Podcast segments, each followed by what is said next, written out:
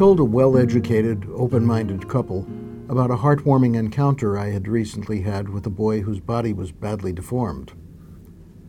The woman's face showed shock and disgust.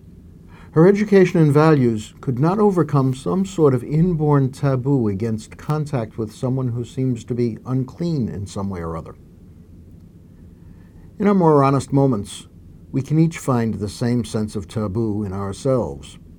It may be directed toward those who look different, those who have something wrong with them, those of a different nationality, class, religion, sexual orientation, or race, or any of a number of other things. Death is a sure case of it. Our reluctance to touch corpses is not rational. I'm not immune to feelings that something about another might be somehow contagious or contaminating and I've never met anyone totally free of such feelings. The particular thing by which we are repelled may vary from person to person and culture to culture, but the repulsion seems to be universal. So, the restrictions that the law of Moses put on lepers were not unusual. Even the leper crying out, Unclean, unclean, felt repelled by his or her own self. Since such feelings are natural, Perhaps we should just accept them, live with them, and try to disguise them when expressing them might be impolitic or impolite. But we Christians believe in something beyond the natural, the supernatural. Just what does that mean? Movie makers have one definition of the supernatural. It's usually darkly threatening, especially to attractive women. Some shops have another definition involving crystals, mythological beasts, candles, aromas, and angel lapel pins. Religious goods stores sell statues, books, posters, and soupy music that purport to show the supernatural, usually as an otherworldly realm notable for its sentimentality and poor taste. What definition best expresses the reality of the supernatural? None of the above is even close.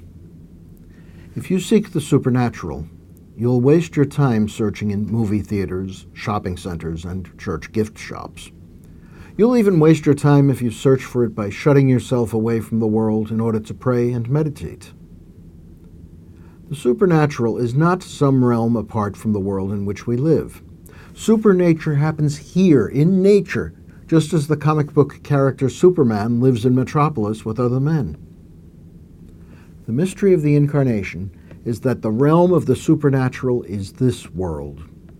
If you want to see the supernatural, there's only one certain model Jesus, and especially Jesus as we see him in today's gospel. What does he do that makes this passage such a clear picture of the supernatural? Is it the healing of the leper? No. Is it his telling the man to go to the priest to fulfill the religious code by making a sacrificial offering? No. The lesson in the supernatural comes in the words Jesus stretched out his hand and touched him. As a man of his time and place and religion, Jesus would have been repelled by the sight of a leper.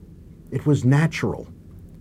Yet, Jesus overcame what was natural. He went beyond it to what was supernatural, literally above nature or beyond nature. He touched a leper. That touching healed the man. When Jesus went beyond what was natural, a miracle happened. The leper could be restored to membership in the community, to self respect, and to cleanness. His restoration was the result of a supernatural action a touch. We followers of Jesus are called to be supernatural. In other words, we must be people noteworthy for our willingness to go beyond the natural in us. That means developing the ability to look upon others as the sons and daughters of God, our brothers and sisters. When we do that, we can transcend the given, the natural, to get more deeply involved in the world healing, teaching, forgiving, loving, being supernatural. That's not easy. We must combat some of our deepest instincts in order to overcome our taboo reflex. It's a battle we cannot hope to win without God's assistance. So, when we succeed, we are signs of the supernatural power of God. It's essential to the world that we succeed. In a world torn by our reluctance to see each other as beloved children of God, our only hope is in the supernatural. Continuing to live naturally will destroy any possibility of truly human life, and maybe even of any kind of human life.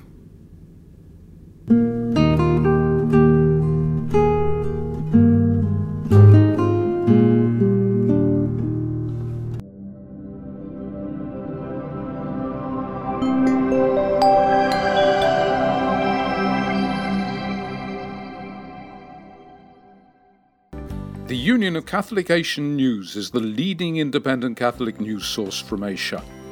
Support our network of Catholic journalists and editors who daily provide accurate independent reports and commentaries on issues affecting the Church across the Asian region. Go to www.ucanews.com slash donate and do your bit. Thank you.